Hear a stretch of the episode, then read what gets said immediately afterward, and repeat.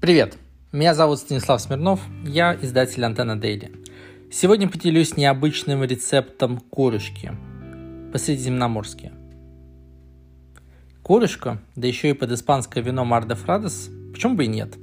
Если приготовить нашу ладожскую рыбу в средиземноморском стиле, получится очень даже интересно.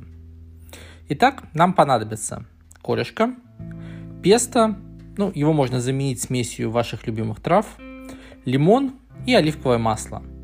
Способ приготовления очень простой и займет у вас не более получаса.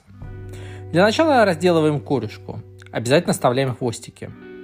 Обмазываем рыбу в песто и выкладываем в керамическую форму.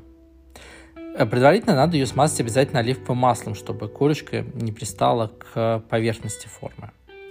Кладем несколько долек лимона и убираем в духовку, разогретую до 180 градусов на 30 минут. Этого будет достаточно. Можно подавать, а подавать лучше с бокалом охлажденного белого вина от de Frades, а также салатом из свежих огурцов, чтобы подчеркнуть вкус рыбы, и соусом по вкусу. Хотя можно и без соуса. Рыба получилась и так нежной. Приятного аппетита!